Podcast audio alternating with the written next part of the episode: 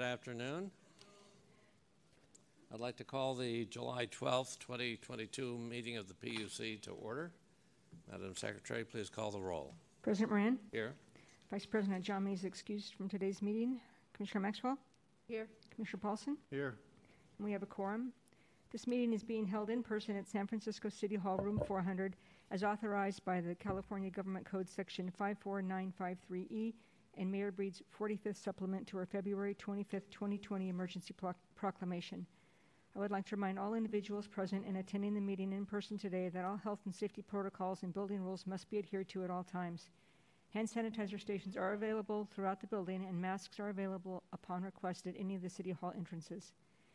We welcome the public's participation during public comment periods. For each item, the Commission will take two minutes of public comment, first from those attending the meeting in person and then from those attending the meeting remotely.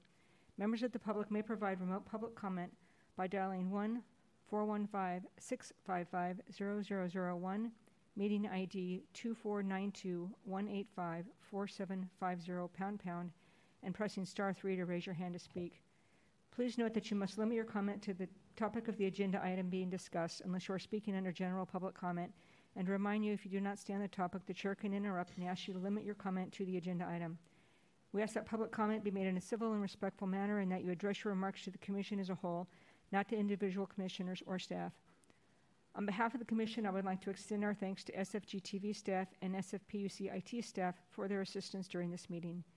If you've not already done so, please silence your electronic devices. I'd also like to announce that item 10 has been removed from the agenda today and will be rescheduled to the meeting of August 23rd. Mr. President. Thank you. And before calling the first item, I would like to announce that the San Francisco Public Utilities Commission acknowledges that it owns and are stewards of the unceded lands located within the, within the ethno-historic territory of the Muwekma Ohlone tribe and other familial descendants of the historic federally recognized Mission San Jose Verona Band of Alameda County. The SFPUC also recognizes that every citizen residing within the Greater Bay Area has and continues to benefit from the use and occupation of the Muwekma Ohlone tribe's aboriginal lands since before and after the San Francisco Public Utilities Commission's founding in 1932. It is vitally important that we not only recognize the history of the tribal lands on which we reside, but also we acknowledge and honor the fact that the Muwekma Ohlone people have established a working partnership with the SFPUC and are productive and flourishing members within the many Greater Bay, San Francisco Bay Area communities today. Madam Secretary, please call the first item. First item is item three, adopt renewed findings under state urgency legislation to allow hybrid in-person meetings during the COVID-19 emergency and direct the commission secretary to agendize a similar resolution at a commission meeting within the next 30 days. And public comment, please. Members of the public who wish to make two minutes of remote public comment on item three, please press star three to raise your hand to speak. Do you have any members of the public present who wish to provide comment on item three? Seeing none, Mr. Moderator, are there any callers with their hands raised? Madam Secretary, there are no callers. Thank you. Thank you. Public comment on item three is closed. Thank you. Uh, Commissioners, any comments on item three? If not, uh, could I have a motion and a second, Move please? to approve. Second. Moved and seconded. Roll call, please. Commissioner Moran, Aye. Commissioner Maxwell, Aye. Commissioner Paulson. Aye. You have three ayes. And item three passes. Next item, please. Item four is approval of the minutes of June 28, 2022. Okay, is there any discussion, additions, or corrections to the minutes? Seeing none, public comment, please. Members of the public who wish to make two minutes of remote public comment specifically on item four, the approval of the minutes, please press star three to raise your hand to speak. Do you have any members of the public present who wish to provide comment on item number four? Seeing none, Mr. Moderator, do you have any callers with their hands raised? Madam Secretary, there are no callers in the queue. Thank you. Public comment on item four is closed. Thank you. Commissioners, any, any additional comments or questions? Seeing none, a motion and a second, please. Move to approve. Second. Moved and seconded. Roll call. President Moran, Aye. Commissioner Maxwell, Aye. Commissioner Paulson. Aye. You have three ayes. And the minutes are approved. Uh, next item, please. Next item is item five, general public comment. Members of the public who wish to make two minutes of general public comment on matters that are within the commission's jurisdiction and are not on today's agenda, please press star three to raise your hand to speak. Do you have any members of the public present who wish to provide general public comment? Seeing none, Mr. Moderator, do you have any callers with their hands raised? Madam Secretary, we have four callers in the queue. Thank you. Caller number one, go ahead. You have two minutes. Uh, I'm Dave Warner from Palo Alto. Uh, thank you for your service. We're lucky to have you as commissioners. To my knowledge, we've stopped receiving updates on the Bay Delta Plan negotiations, which used to be a regular item on the agenda. I think we've learned that our need for water and storage is not as great as we thought four years ago, if for no other reason than for our demand projections declining from what they were. Uh, I, of course, think between lower demand, the rareness of the design drought, and possibly earlier flows helping our water rights due to global warming, that we can support the Bay Delta Plan flows today. But some don't hold that view. What would be frustrating to me would be that we decide we have substantial amount of unneeded water in storage, maybe not enough to meet the Bay Delta Plan flows, but substantial. So in the spirit of doing the right thing, we decide to release our extra water down the river, but because the Bay Delta Plan is still held up in litigation, the irrigation districts don't contribute proportionally. So we release some of our extra water, but the irrigation districts would not release any more of theirs.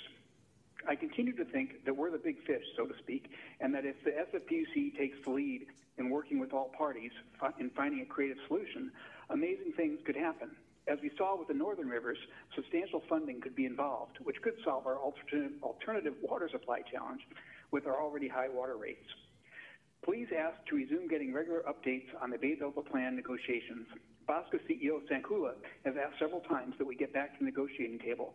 It'd be great to know what progress is being made. Thank you. Thank you for your comments. Next caller. I've opened your line. You have two minutes. Hi, my name is Matt Parker. I'm a whitewater kayaker for 25 years, and I wanted to tell you guys how much I appreciate flows on the Tuolumne River. And uh, in these days where we live in a country full of guns and we have a mental health crisis, um, when the human body is around a concentration of white water, it produces uh, serotonin in your brain. It's scientifically proven. So any chance we can get on white water and help the mental health of this country uh, is greatly appreciated. So any flows you guys can uh, keep giving us down the Tuolumne River and help the mental health crisis in this country is much appreciated. Thank you. Thank you for your comments. Next caller. You have two minutes. Francisco da Costa. Number one, uh, I want to address community benefits. We need a hearing on community benefits. Yesterday, I had a meeting with some women from Hunters Point who are suffering. They're suffering from dire straits, food security, and contamination and pollution. And here you commissioners are sitting on your fat asses and doing nothing about it. Millions of dollars doled out, $300,000 grants. We want a hearing on that. And I know y'all have now a deputy, deputy general manager. You know, I wanted to talk to him. And now I'm asking you, sir, I want to talk to you face to face. And we can have that meeting at a contracting center. I want to give you details about the corruption that is still going on at SFPUC.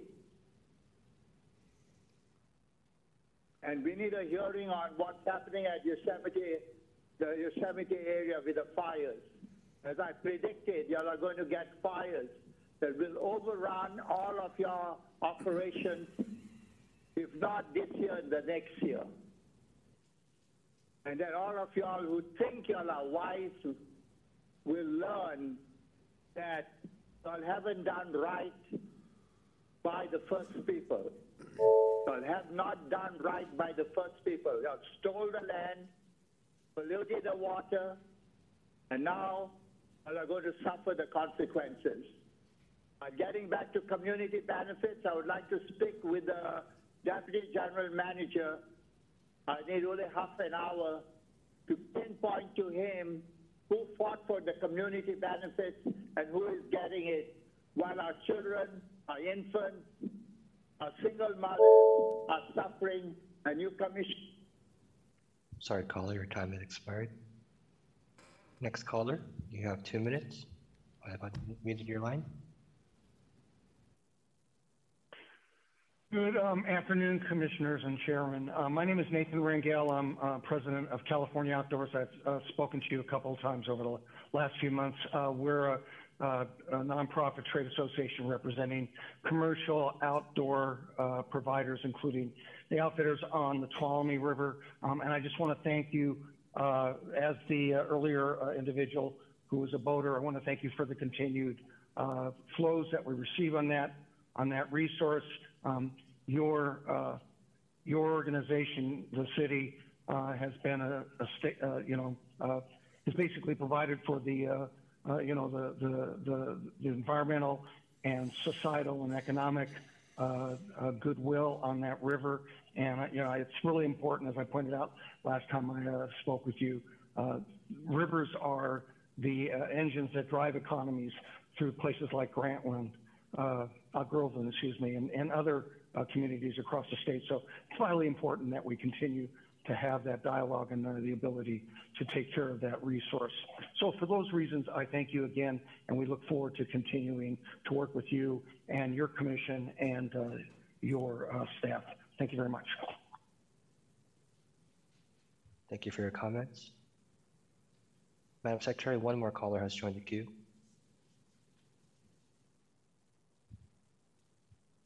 Caller, go ahead. You have two minutes.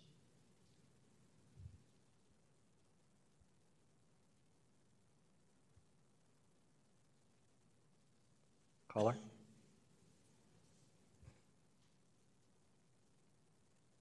Madam Secretary, there are no other callers in the queue. Thank you. General public comment is closed. Thank you. Uh, Next item, please. Next item is item number six, communications. Commissioners, any questions or comments on the communications that you have been provided? Seeing none, public comment, please. Members of the public who wish to make two minutes of remote public comment on item six, communications, please press star three to raise your hand to speak. Do we have any members of the public present who wish to provide comment on item number six? Seeing none, Mr. Moderator, moderator, do we have any callers with their hands raised? Madam Secretary, we have one caller in the queue. Thank you. Caller, go ahead. I've unmuted your line. You have two minutes. Uh, I'm Dave Warner from Palo Alto again. I'm one of the authors of a letter we sent you yesterday regarding comparing the Urban Water Management Plan demand projections to the finance projections. Uh, this is regarding item 6G. The letter that General Manager Herrera provided is impressive. It included a thoughtful discussion about the context for both sets of projections, providing more transparency than one might have expected. My interpretation, the Urban Water Management Plan projections are likely high, and the finance projections could be closer to the ultimate outcome and maybe on the low side. This information is quite useful. It gives all us stakeholders more of a common understanding of both the figures and possible outcomes. We now have a range to think about rather than just a view that the Urban Water Management Plan is an outside envelope for demand. Carrying this a step further, the chart in the letter indicates that demand projections for 2030 are likely to fall somewhere between 100 and 195 MGD based on the finance projections and 216 MGD based on the 2020 Urban Water Management Plan. This is great information for alternative water supply planning. Uh, to that end, our letter asked the SFPC to update their water supply needs chart with a third column. The chart currently has two columns, a column for the size of the water supply shortfall based on contracted obligations, and a column for the size of the water supply shortfall based on the 2020 Urban Water Management Plan. The third column would be the water supply shortfall based on the finance projection. I hope you'll do this. Uh, thank you again, General Manager Herrera and staff, for the excellent letter. Thank you for your comments. Madam Secretary, another caller has joined the queue. Caller, go ahead. You have two minutes.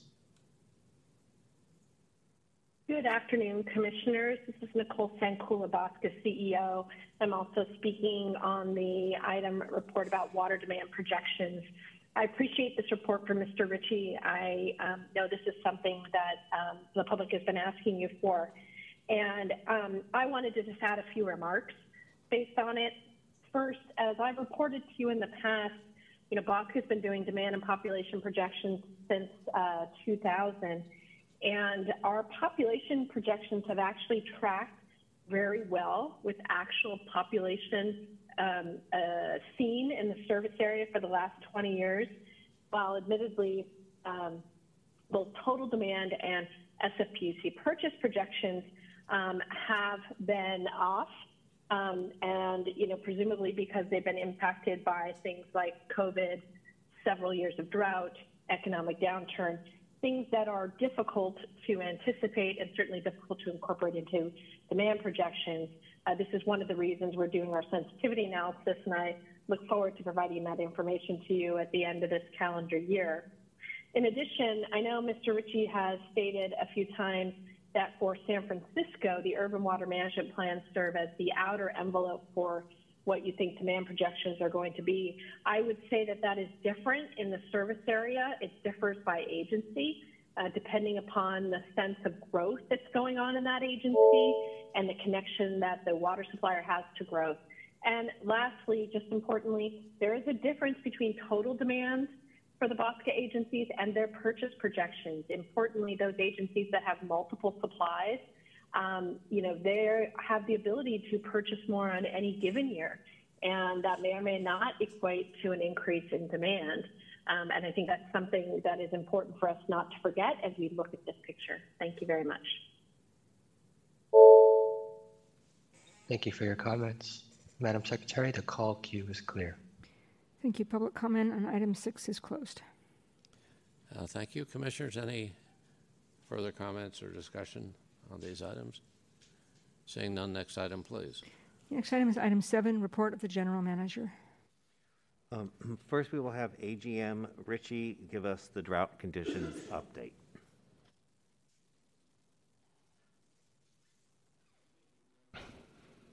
Good afternoon, Commissioners. Steve Ritchie, Assistant General Manager for Water. If I can have the slides, please. So this will be a, a brief update on the drought conditions. I will actually go through a number of the slides fast because they're not changing now in the summer. They're just the same and they're going to look the same until October, November. Uh, but there are some things worthy of note uh, in there that I'll stop for. Uh, first, here is our reservoir storage level. Um, and the one thing mostly important to note here, or the two things, one, uh, both Hetch Hetchy and Cherry are very close to full. They did fill, uh, and they're down a little bit now, but they're still quite full. Uh, but Waterbank is down at about 40%. So basically, uh, our water bank account has been you know, decreased by about 60%. That's where the impact of the drought is showing up for, for us. Uh, it doesn't show up in our drinking water reservoirs until very late in the drought. Uh, so that's where we're seeing the impact. So whenever uh, I've ever said, you know, we're doing better than other people, that's a very low bar because some of the other people are doing so badly. But really, the impact shows up uh, in the in the deficit in the water bank. Uh, and speaking to the other people, there they are, uh, where they, uh, particularly the you know, upper Sacramento River reservoirs are, are quite low. The, the two State Water Project and Central Valley Project reservoirs are quite low. Um, the drought monitor hasn't changed. Uh, it's probably not going to change much uh, again as we go through the summer. Uh, Hetch Hetchy precipitation, as you can see, is a flat line, uh, and it will be a flat line probably until at least October. Um, and the monthly just reflects the same thing. We had a few good months uh, and a lot of very low months.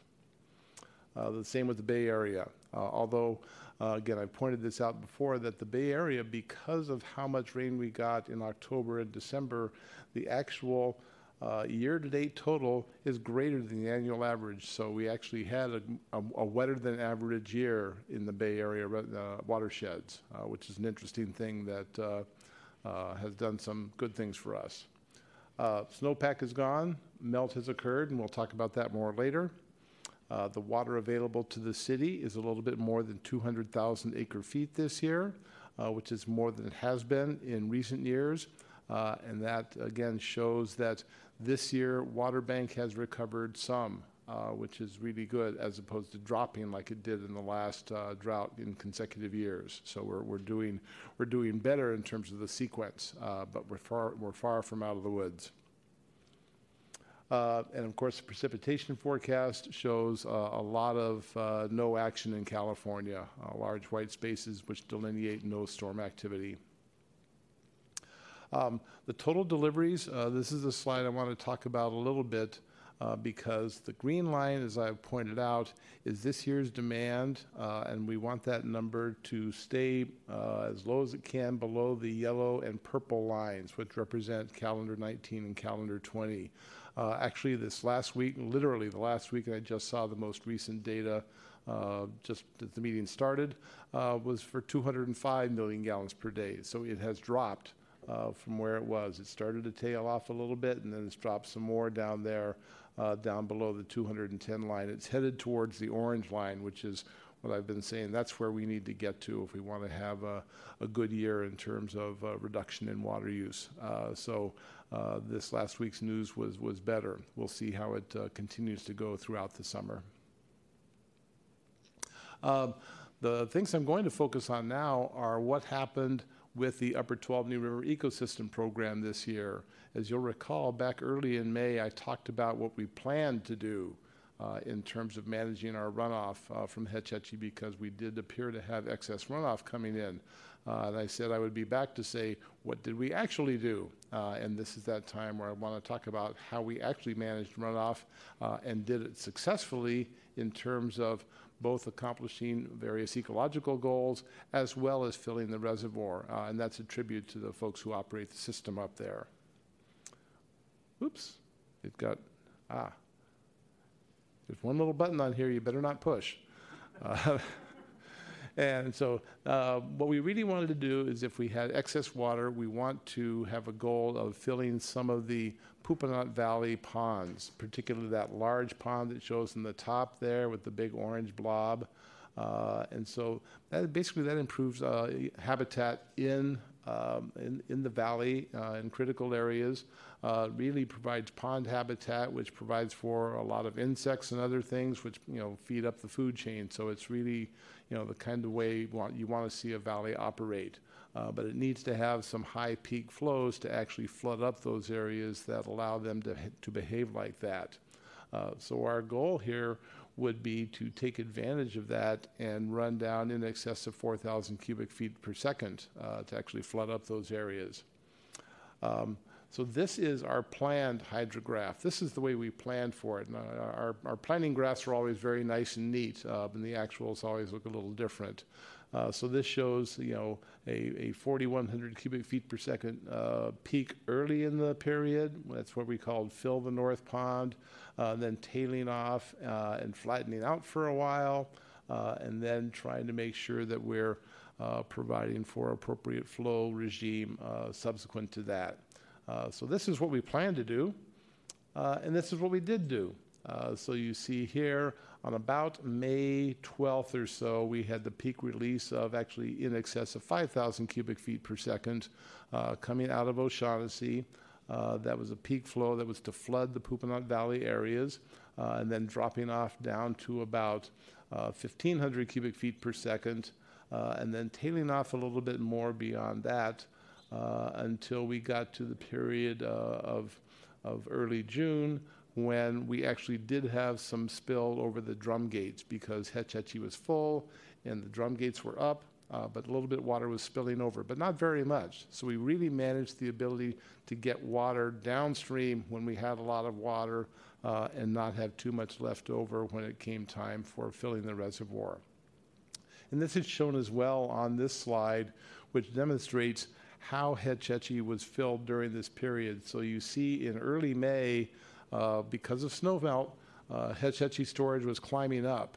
Uh, and then, right about that time, May 12th, when we started to spill water uh, out of that uh, through the valves, uh, you can see that uh, the fill rate dropped off. You know, we stopped filling as much, and then we started filling up again, and again got to that peak just at about the right time in early June, where uh, we had a little bit of spill over the drum gates, but not very much. So overall in balance, we accomplished those two goals, one of getting the, the high flow downstream, but two, actually hitting the peak pretty much on the mark uh, in terms of filling the reservoir. And that's, that's how we like to operate to ma- maximize the benefits of uh, the operation. Uh, So what did that mean downstream? Well, this is a view from, uh, from near the dam down the Poopenaut Valley, showing the valley, and you can see there's a notch at the far end, which is where the valley kind of closes off as the Tuolumne River runs through it. Um, And I've highlighted where Poopenaut Pond is actually in this bigger picture of the valley. Um, And you can see there, uh, the pond is kind of what looks like that deeper brown color. And that deeper brown color is, you know, shallow water and some moist ground there. And that's what we were trying to achieve there is, again, conditions that would promote biological activity, uh, that provide for uh, ecosystem benefits in terms of, uh, you know, small amphibians uh, and uh, um, and bats and, and various things like that that are part of the, the valley ecosystem there that we are really trying to support. And so we'll be monitoring, you know, what actually occurred there and what biological conditions uh, have changed or, or, or gotten, you know, some, uh, some boost as a result of this over the next year or so. Uh, but here we actually accomplished the purpose. Uh, and then you know, filling that, it's not just the only thing we fill there. This is a view on the other side of the river, the south side of the river, where you see uh, this large ponded area here, which again is a smaller area, but it's another part of the valley that we're trying to use to manage the overall habitat there. Uh, so again, to, to wrap up, uh, you know, the drought conditions are, are about the same. Uh, nothing has really changed there very much. Uh, but in terms of how we operated the system to get to uh, fill of the reservoir and manage spill down through the valley, uh, we had a good successful year, and I'd be happy to answer any questions. Thank you. Any questions or comments from Mr. Ritchie? Commissioner Maxwell. Well, there was one, um, an inspection by the DO, DOS or, um, Department of what? I think it was DOS. It was on one of the slides. Um, Uh, I wrote it department, down, on but one it- those? I didn't write it down fast enough. Um, Anyway, well, D- yeah, DOF is the Division of Forestry, but. Oh, uh, no, that's DSOD. I'm sorry. That, Yes, I'm yeah, sorry, I'm, I'm, I'm fault. very sorry for letting that acronym slip in there because uh, that is one that, that we live with day in and day out. Oh, DSOD is the Division of Safety of Dams. Uh, and actually, I would have seen it on the slide, except the, the captioning Uh, yeah. covers it, and I didn't capture it there. DSOD is the Division of Safety of Dams, and one of the things that they do is they want to make sure that for all dams in California, all of the appurtenances, the valves, the gates, and everything operate right. Um, and so this year, uh, they wanted to make sure they got there when uh, the drum gates were actually operating. And they were able to do that because we were able to really control how much water was there at the time. So the DSOD inspectors, the Division of Safety of Dam inspectors were there, and they got a good satisfactory look at, yep, it's operating right, we like this, this is good. I apologize for letting that, that, that acronym slip Okay. through. thank you, I caught it. I noticed. Okay. Any other comments or questions? Uh, Public comment, please.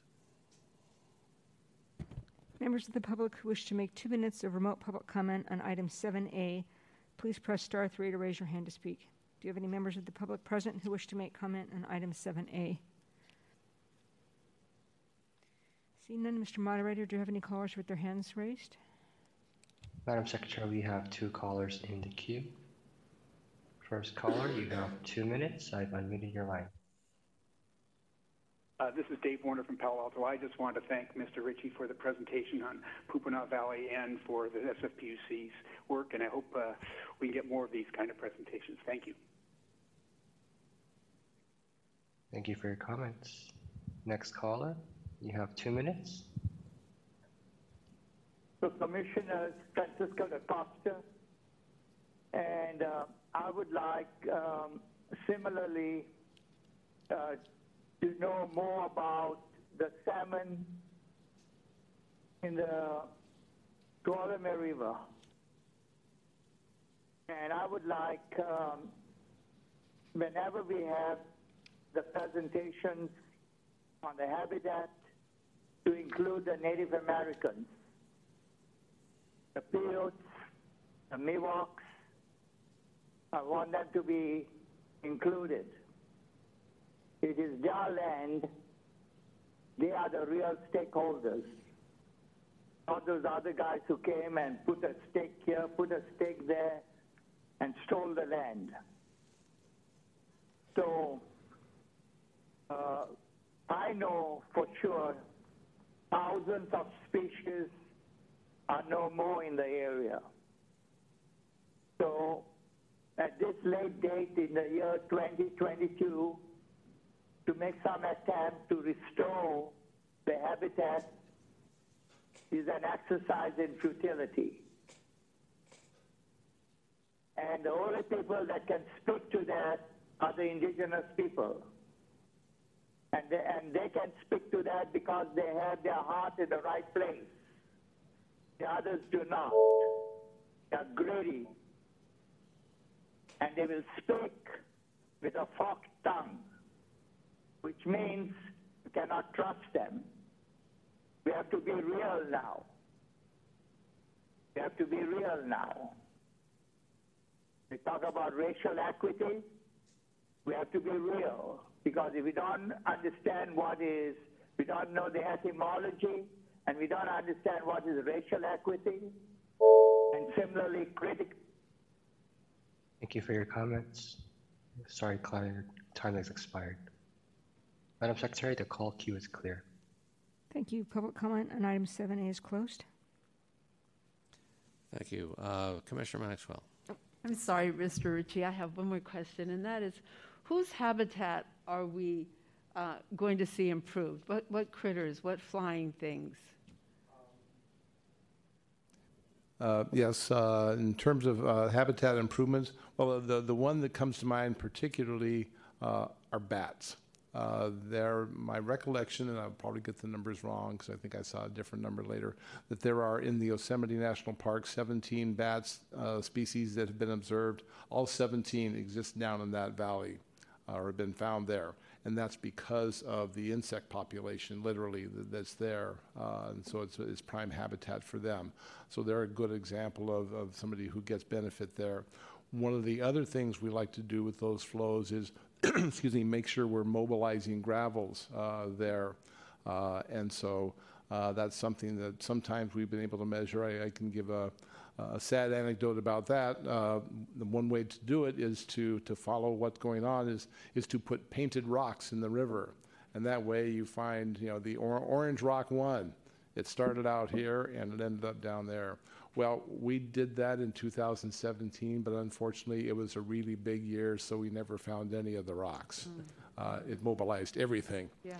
Uh, So those are the different kinds of things that happen that, that make for a dynamic area. Uh, And then, of course, there's the trout in the river, but they don't, they don't benefit that much from a peak flow like this. It, it's more the different species. That's what we're trying to do differently, is make the, the downstream river behave as much as possible like it used to. And, and what would you say, I mean, people always have a very negative attitude toward bats. Um, so what's the benefit of, of, of having the, a, a good viable bat population? Um, Well, y- you would have to ask other people the specifics on that. I, I just- personally have a very good relationship with bats. Oh, I-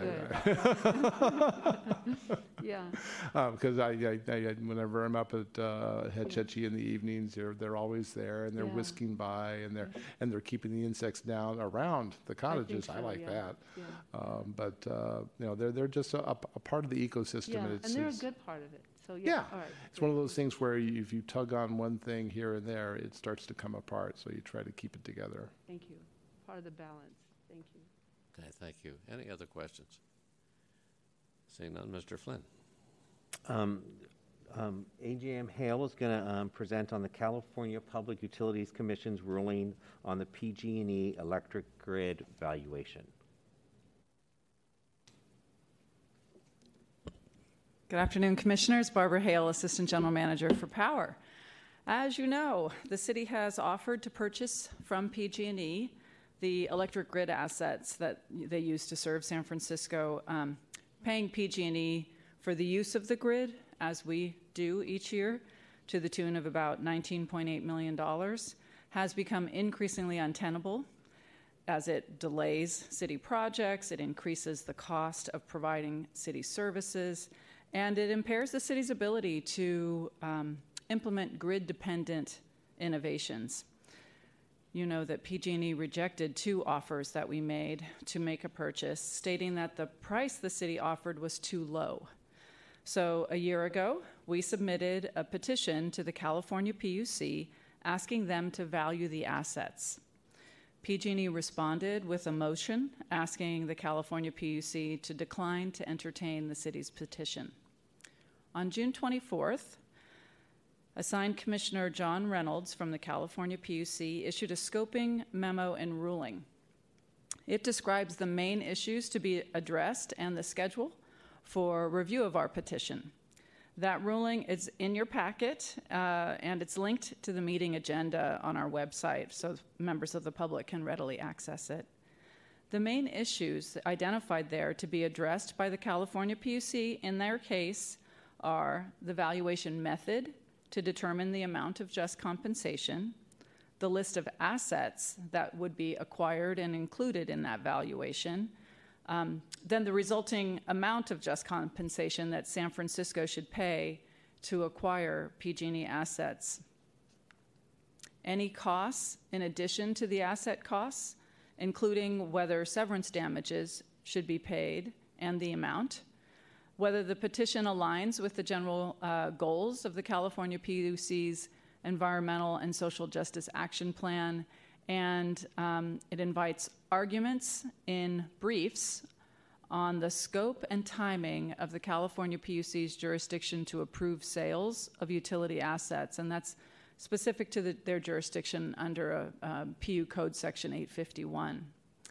While the ruling states that uh, PG&E's motion to decline to entertain the petition is still under review, uh, the California PUC is moving forward the ruling establishes an 18 month schedule and anticipates a final decision on our petition by the close of 2023. So, steady progress. Thank you for the opportunity to report on that today. Thank you. Any, any questions for Ms. Hale? Thank you. I think Thank you. you covered it well. Uh, public comment, please. Members of the public who wish to make two minutes of remote public comment specifically on item 7B, please press star 3 to raise your hand to speak. Do you have any members of the public present who wish to make comment on item 7B? See none, Mr. Moderator, do we have any callers with their hands raised? Madam Secretary, we do have one caller in the queue. Caller, I've unmuted your line. You have two minutes. Francisco Da Costa again.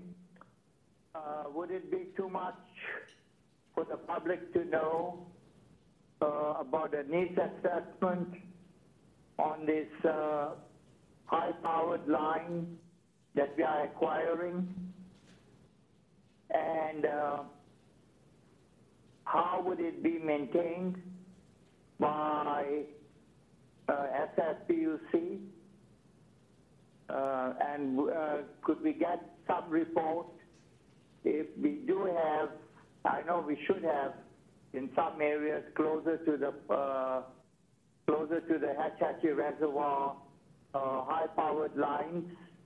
Um, how are we faring with the main maintenance?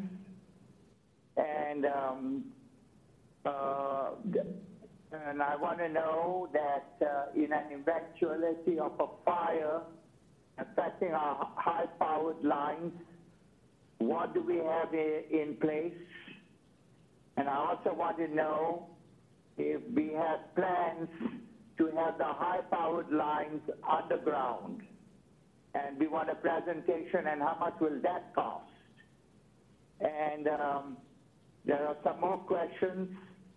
Uh, there are more technical questions, and I will ask those questions the next time.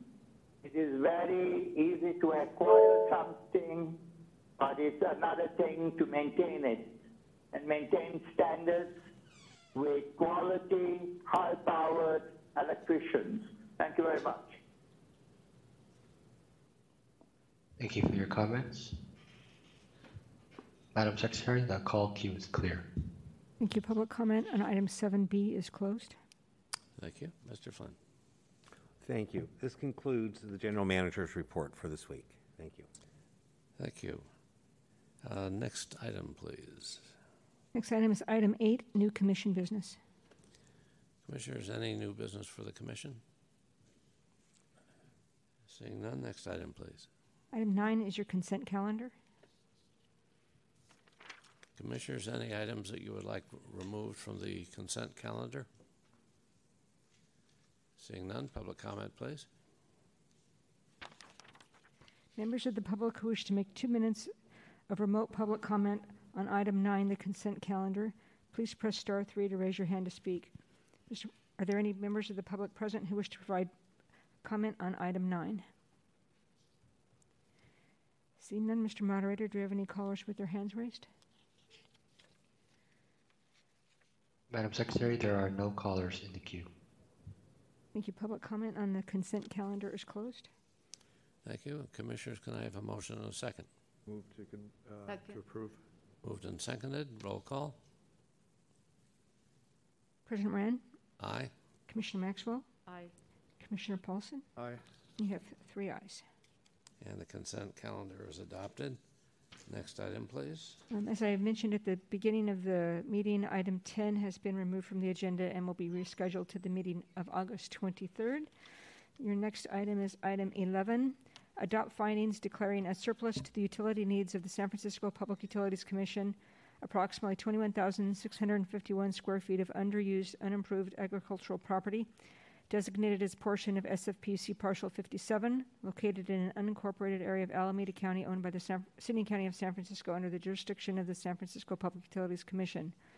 Recommend to the Board of Supervisors the approval of the agreement for Selda Real Estate and temporary construction easements with the State of California Department of Transportation for the sale and purchase of approximately 21,651 square feet of unimproved land fee and and approximately 33,758 square feet of temporary construction easements in, easement interests in SFPUC parcel 57 for a total purchase price of 24,528 and authorize the city's director of real property and or the SFPUC general manager to execute deeds conveying fee and easement interest in the property to Caltrans and authorize the general manager to execute the agreement upon approval from the Board of Supervisors and Mayor. Mr. Bardo.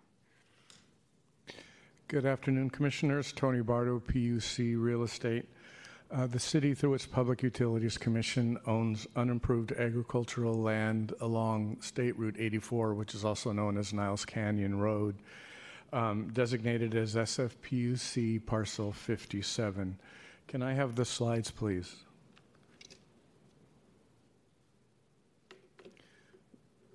The- map you see there um, shows, depicts parcel 57 and the location of the Alameda Creek Bridge.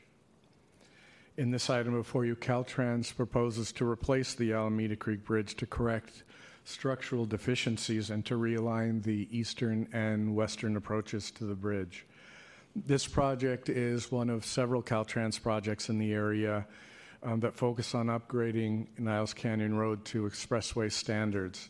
You may recall last year we brought to the commission um, a highway widening project at the intersection of SR 84 and I 680. Today we bring this bridge project, and in the weeks to come you'll see a Niles Canyon Safety Improvement Project where Caltrans intends to make safety improvements at spot locations on Niles Canyon from Fremont in the west to Sunol in the east. In this particular project, Caltrans seeks to acquire roughly 21,651 square feet to realign the bridge approaches and approximately 33,758 square feet for contemporary construction easements. Oh, this didn't work very well. Um, This, this map here depicts the four parcels that are being conveyed. The parcels bound, I don't know how to adjust the image, but I'll just leave it at that. Um, It depicts the four parcels, two fee parcels and two easement, construction easement parcels. Caltrans made a government code offer for the city property, and Caltrans staff appraisers appraised the property as of April 2021 at 24,528. And the city's director of real property approved that appraisal on June 17, 2021. The Caltrans staff appraisal was updated recently as of April 2022, and Caltrans appraisers determined that there was no change in its original value conclusion of 24,528. And in closing, staff respectfully ask the commission to adopt findings that the real property is surplus land and exempt surplus land pursuant to California Surplus Lands Act.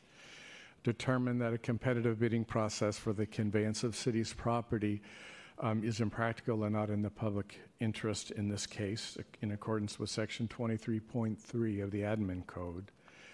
Recommend to the Board of Supervisors the approval of the sale agreement um, of real estate and temporary construction easements with Caltrans for a total price of $24,528.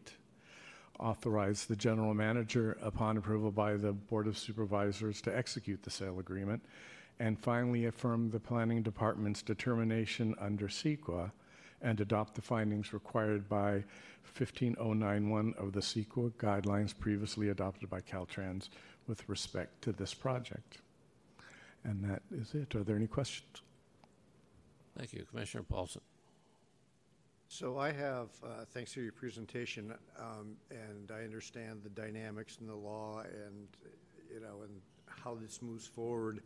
Um, I, you know, I mean, this is not, you know, a very large, you know, bunch of pieces in here, but, you know, anytime you get rid of, you know, the people's land, so to speak, when we own the public land and it goes someplace else, um, you know, there's always, you know, a red flag that goes up, even something small. So just in nuts and bolts words, why, you know, what is the benefit to everything of us giving this, um, selling this land for, you know, buck eighty? Well, so the, the important thing here is the state of California has the power of eminent domain, and they, they intend to make these highway improvements to State Route 84, and we are selling these um, uh, parcels to them in lieu of a. Um, So there's a threat of eminent domain that Absolutely. would always be there, even in something as small as this, and therefore it's. um, Definitely. But the, Yes. but the goodness is, is that this is, we, there's no reason to believe that this isn't um, just, you know, good public policy to help, you know, infrastructure and transportation and, and Right, whatever. There's, there's no um, downside to that, to that piece of the policy, correct? Um, Well, I don't can sell- understand state highway sell- policy, but, Yeah. but I think improving, they're, they're basically trying to upgrade State Route 84. Right. So cars can move along that road at a, at a faster pace. And so they're basically making a number of safety improvements, replacing this bridge, making the approaches to the bridge safer because, to accommodate a, a heavier flow, a faster flow of traffic on SR 84. So I think that helping helps. transportation and no skin off our teeth and any big Yes. number is like Yes. the policy formula that we're acting on, despite the rules and the Yes. the technical threat, which and I don't don't know- even know if it's a threat. I mean, I mean, you know, taking you know eminent domain is a threat in in, in many uh, coming out of different words. So, I think I've I think you've answered uh, Okay. the general questions, but it's you give away public land, you know, why? Right. And that was the crux of my question. Thank you. Thank you. Commissioner Maxwell. Yes. um, Oh, sorry. Thank you. Um, w- So where does the money go? I mean, that 24,000, Well, so- it goes into a pot and then, So these are water department assets, and so they will go into a water department fund. okay, and is that fund um, specified? Is it for other land? Is it for, Well, it, it won't be for the purchase of other land. This is a pretty small amount. Yes, I I have to confess, I don't know exactly what fund it will, it will rest. Mhm. Um, but it's a water department asset, so it'll be a water department yeah, fund. I I understand it's not a lot, but, you know, Yeah. it accumulates, so there might be another um, amount. Right. Um, Commissioner Ma- Maxwell, if, if, if I could, it, it does go back into the Water Department's general fund, and that money isn't spent until it's appropriated, and this commission then puts it back into, so it goes into fund balance until it, um, until it gets, you know, the appropriated for general later fund. use, yes. Okay. Not to the general fund, not to the No, city's no, general fund. but the- to our general To fund, the water, district. to the water departments, yes. Great, thank you. Thank you for that. Thank you. Yeah, and I just had a question. On the, on the maps that were presented, there's uh, the plot that's outlined in red. um, And what we're selling here is a very small portion. of Just that. little pieces. Just a little tiny bit, like there's the dot up toward the top. That's one of the small pieces. Yeah. I wish I could have shown the, the second map. It, it's, it, it blew up too much on the screen and I can't, I can't show you the small parcels um, that are shown in that second map. But these are very small pieces. They're just little pieces of that big magenta area outlined. Okay, thank you. Okay. Any other questions? Seeing none, public comment, please. Members of the public who wish to make two minutes of remote public comment on item 11, please press star three to raise your hand to speak. Do you have any members of the public present who wish to comment on item 11? See none. Mr. Moderator, do we have any callers with their hands raised? Madam Secretary, there are no callers in the queue for this item. Thank you. Public comment on item 11 is closed. All right, then, uh, without further comments, a motion and a second, please. Move to approve? Second. Moved and seconded, roll call. President Moran? Aye. Commissioner Maxwell? Aye. Commissioner Paulson? Aye. And you have three ayes. And item 11 is adopted. Next item, please. Item, next item is item number 12, determine that subject to the environmental review and necessary governmental approvals, limited shoreline fishing by the public can occur without affecting the purity and safety for drinking and domestic purposes of the water collected in the Calaveras Reservoir, and authorize the general manager to A, develop the terms and conditions of a proposed fishing program at Calaveras Reservoir, B, obtain the planning department's review of that program under the California Environmental Quality Act, C, requests an amendment to the drinking water permit for the State Office Drinking Water, State Office of Drinking Water, and D, present to this commission proposed amendments to the t- 2000 Alameda Watershed Management Plan to allow limited public shoreline fishing. Thank you, Mr. Ramirez. Welcome. Good afternoon, Commissioners. Tim Ramirez, Division Manager for Natural Resources and Lands Management. Several years ago, we were contacted by an individual who asked about fishing in Calaveras Reservoir. We responded and suggested that of all the reasons that he provided, there might be one that would um, garner further attention and discussion. That person never responded uh, to me directly, but did sue us. And as a consequence, we're here today. Uh, under a court order, we have a deadline to make a preliminary determination that we could provide access for public fishing at Calaveras Reservoir without jeopardizing drinking water quality.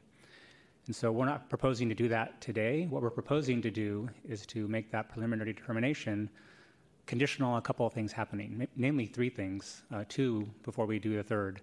We would have to amend the Alameda Watershed Management Plan. Our Alameda Watershed Management Plan does not allow public access or fishing at Calaveras Reservoir right now.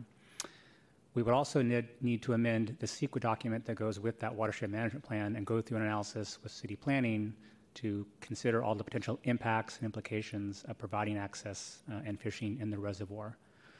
We would also need to amend our drinking water permit with the state, which doesn't allow for public access or fishing right now in the reservoir. Those two things are in front of us. We have not begun either one of those processes yet. After we navigated both of those, we would need to come back and budget and plan and prepare a project to construct, or in this case, make some minor improvements to allow public access safely in a way that did minimize uh, the impacts on the environment and to drinking water quality. As staff, we feel like this could be done, which is why the recommendation is before you today. And what we proposed um, as a place to start is what we think is um, minimal in terms of the potential impacts and implications. So it would be shoreline fishing only. Be restricted to reservation, like we do on hiking on the Peninsula Watershed now for the Ridge Trail. There'd be no boats on the reservoir, and people would have to follow the regulations published by the state that restricts what they're able to do when they do fish. We don't regulate fishing. We just regulate access. We're the landowner, and the state regulates fishing. As proposed currently in the fishing regulations for California, as, as luck would have it, unfortunately, a couple years ago they were amended, um, and in those regulations it describes Calaveras Reservoir as open to fishing. Uh, granted, barbless hooks, and you cannot keep any trout that you might catch. And this was done, we were told by the state, because they wa- wanted to further restrict fishing in the reservoirs. Before they made that change, there's a, was, there's a section in the regulations that generally says if you have a reservoir, it's open to fishing. And of course, we don't provide access, we never have for the public to fish at Calaveras Reservoir. So when they changed those regulations, the staff thought they were making it more restrictive. Up and downstream of the reservoir in the Alameda Creek watershed, currently in those same regulations, no fishing is allowed anywhere. And that was done to protect the native trout population, including the trout that are in Calaveras Reservoir.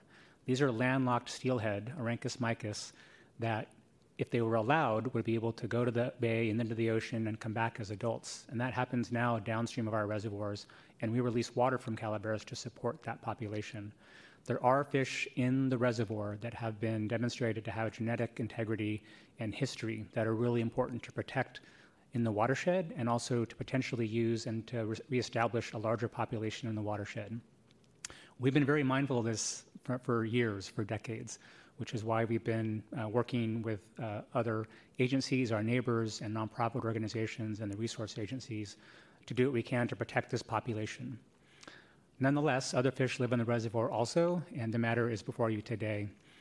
Um, that's the, the, short version of this story. It's a very long story. It's a little complicated, but I'd be happy to answer questions if anybody has any. Thank you. Commissioner Paulson.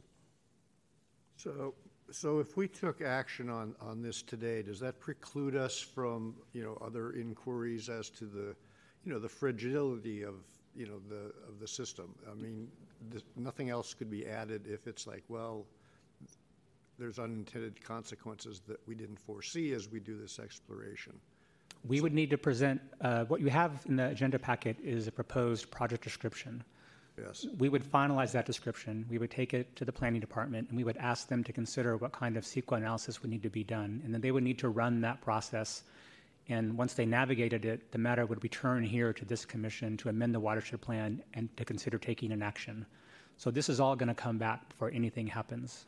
But as of right now, this is as deep as you think the inquiry and the um, the changes could be. You, you, don't anticipate anything else that could be added to this at this particular time. Anything's possible along the way, um, but I think most of the interest that we're aware of from the public at this point is to protect the resource right. and to not increase the magnitude of the potential impact. So we started small by design, very consciously to be mindful of the concern that we know people have. Um, so it could change along the way. We would not propose to change it to make it less restrictive. Um, well, that's, that wasn't the point of my question. The point was is that you know if all of a sudden, you know, in particular since there doesn't seem to be any guidance from the person who is suing us, you know, even though there was a reach out, that you know this is a technical matter. So I'm asking a technical question: Is there some way in which we could add on to this thing to do further protections if something else came up? And you're saying that this is, as far as we can think, the best thing to present, and and that does kind of circle our our ship is you know for the last time, so to speak, despite what we get back.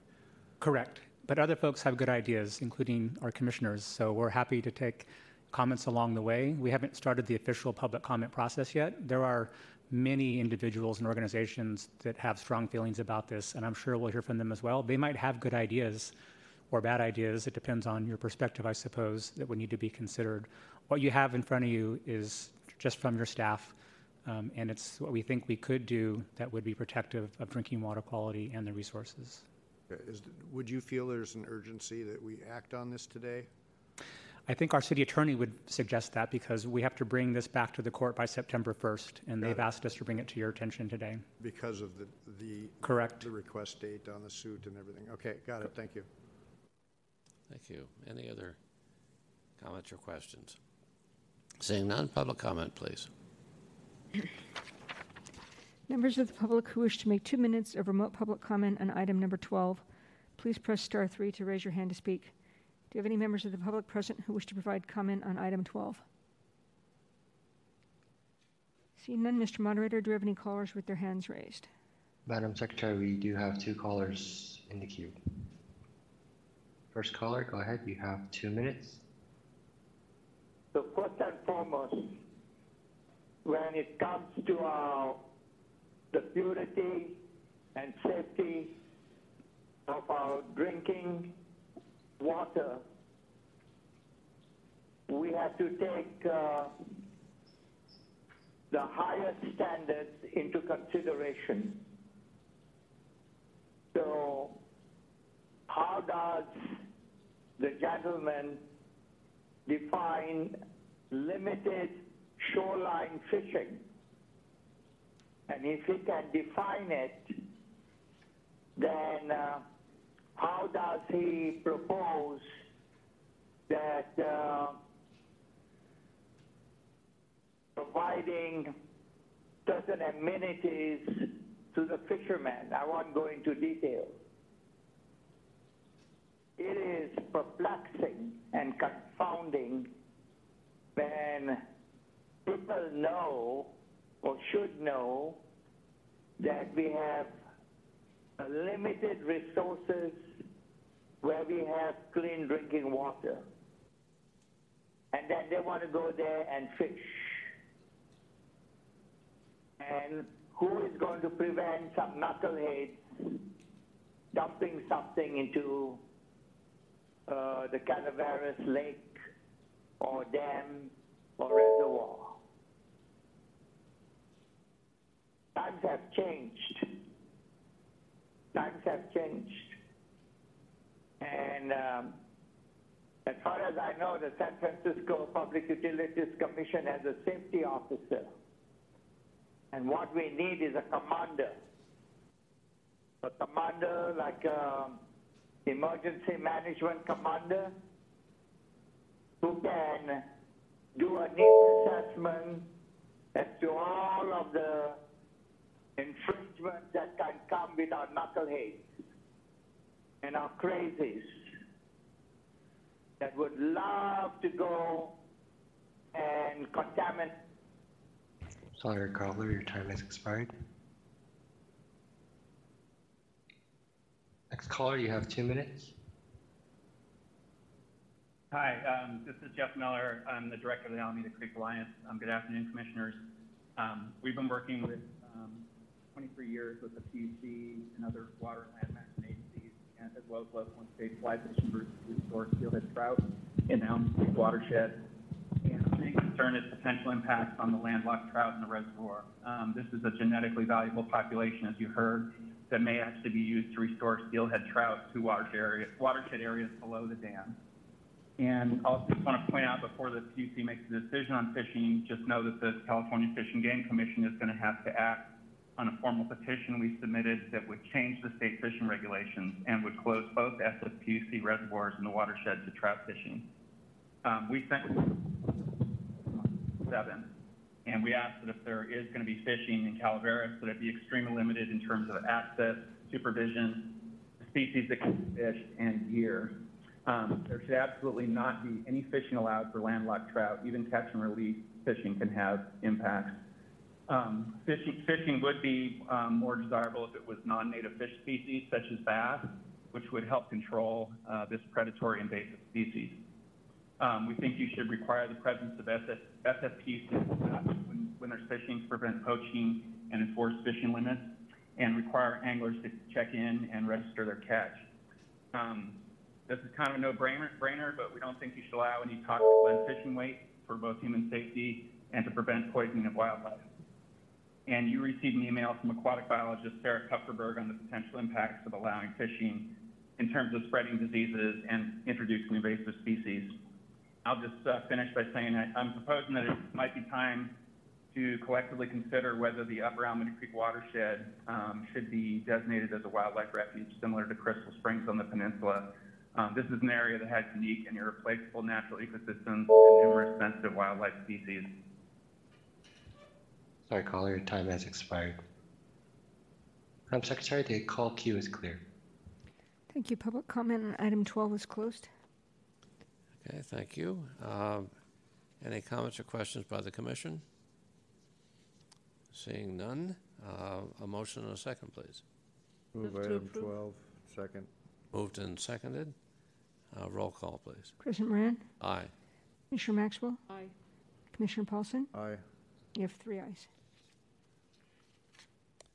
Okay, thank you. Um, That concludes our business for today. Uh, we will not have regularly scheduled meetings uh, on July 26th and August 9th, uh, giving everybody a chance to recover a little bit uh, from this busy year. Uh, and with that, our meeting is adjourned.